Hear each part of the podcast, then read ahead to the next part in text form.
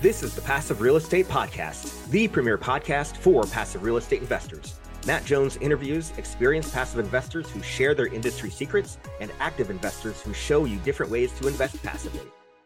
Welcome back to the Passive Real Estate Podcast. I'm Matt Jones, and today I'm going to talk to you about long distance real estate investing. Now, there's kind of two forms of thought. You know, do you invest locally in your backyard, in the market where you live, or do you look at other opportunities throughout the United States and even abroad?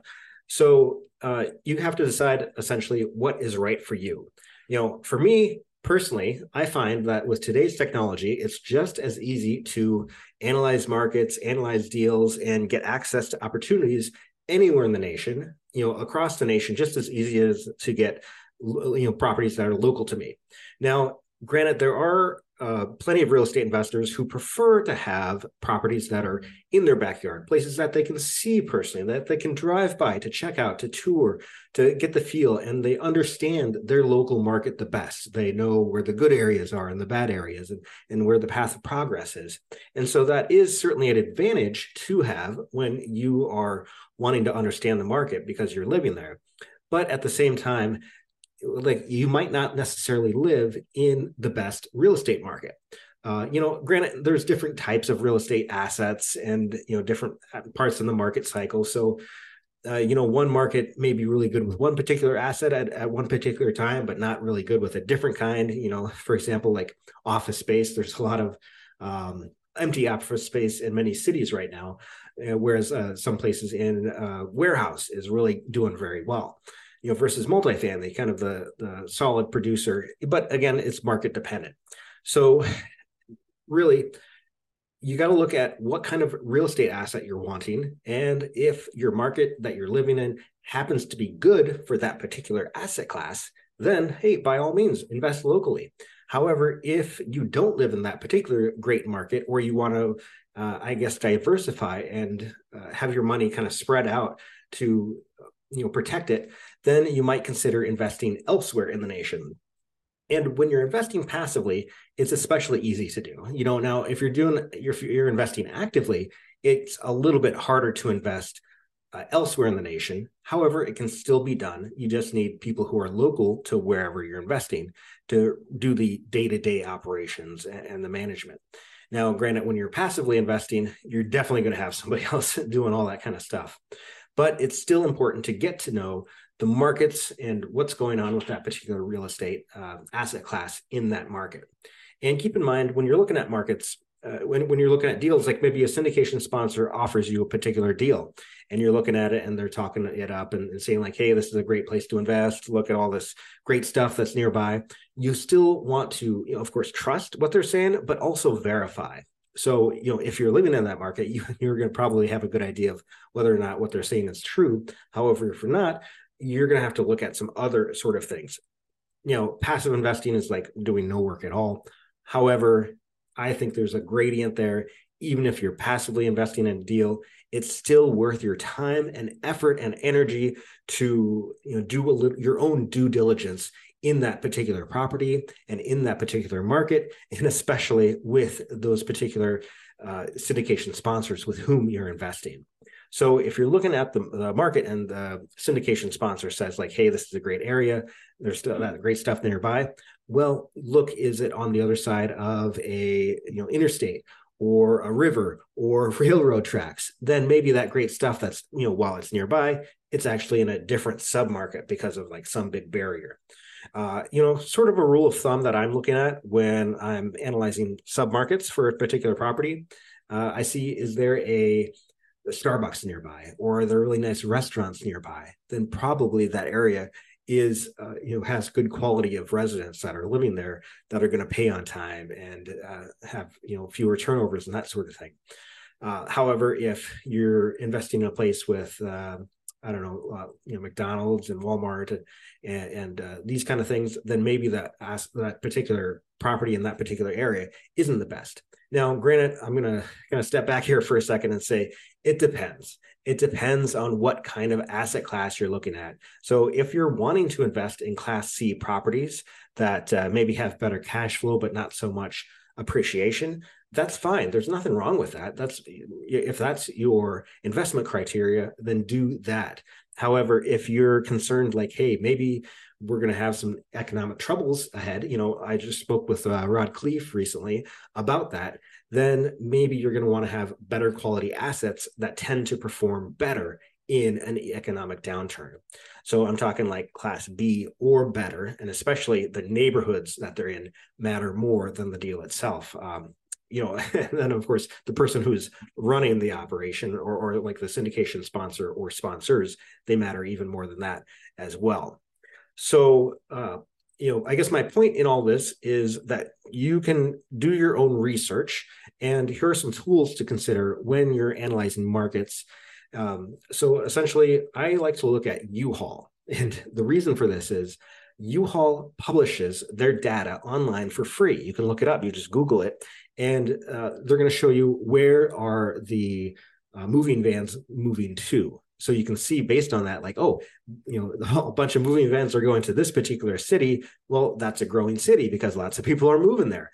Uh, and so that's a great uh, source of information. City-data.com also has some great information for free about trends in the market you know i'm talking like crime statistics and population growth and all sorts of things like that. You can also look on the, the local chamber of commerce for a particular market as well to see what are some um, you know plans that the the chamber of commerce has. Uh, you know, are, are, they trying to redevelop certain areas to make them new and modern? And uh, gentrify, I guess, uh, is is another word for that. But uh, upgrading to be a better quality then that might be a good area to consider because the city is investing a lot of money into that particular submarket to make it better. And you can kind of ride the wave of what the city is already doing. You know, I often say that you can improve a property, you can fix up a property, but you cannot fix up the entire neighborhood. However, a city, if they're really interested in that particular neighborhood, they might invest a bunch of money to do that. And then you can kind of ride their coattails on that. You know, you can also research uh, things like uh, Zillow or apartments.com, uh, you know, websites like that to see what sort of going rents, um, Facebook Marketplace or Zillow, or I mentioned Zillow, um, Craigslist is another uh, good one, just to get the eye of like, hey, what sort of rental rates are in that particular area, and uh, you know, if the the rents are better, then then you can probably uh, get better residents as well as uh, achieve better results with your investments. And um, another thing to consider when you're researching areas across the nation is what you know what are the local laws like? Are they landlord friendly? Are they tax friendly? Because uh, you know you might have a particular market that looks great, or uh, and uh, the the uh, property that you're looking for looks wonderful as well, but maybe there's extra expenses like you know like extra taxes or uh, insurance costs in some places are going up too. So that's another consideration. Think of like florida and california that they've had you know some recent natural disasters you know california having the uh, wildfires and florida having hurricanes and floods and stuff. So uh, the insurance costs are going up there because uh, i'm not only because insurance there's more insurance claims but also some insurance companies are pulling out of California and Florida, thus making it harder to get insurance. And the insurance that you can get for properties costs more at the same time. So, uh, you know, these kind of things, there's a lot, I guess, of considerations to make into what particular market and, and deal within that market makes sense for your investment strategy. I think it comes down to just having a, a frank conversation uh, with the person with whom you're passively investing you know asking them questions about like you know how do you know this market is good? And um, how are you going to handle these different kind of problems that tend to come up? And uh, you know do, do your projections take into account all these extra expenses that uh, you might have found out about that particular area? You know just you know don't take the word of the syndication sponsor just at face value. Of course uh, verify what they're saying. And also uh, you know i find that some syndication sponsors they might be honest, but they're still going to present the property that they're they're trying to you know, raise capital for in the best of light.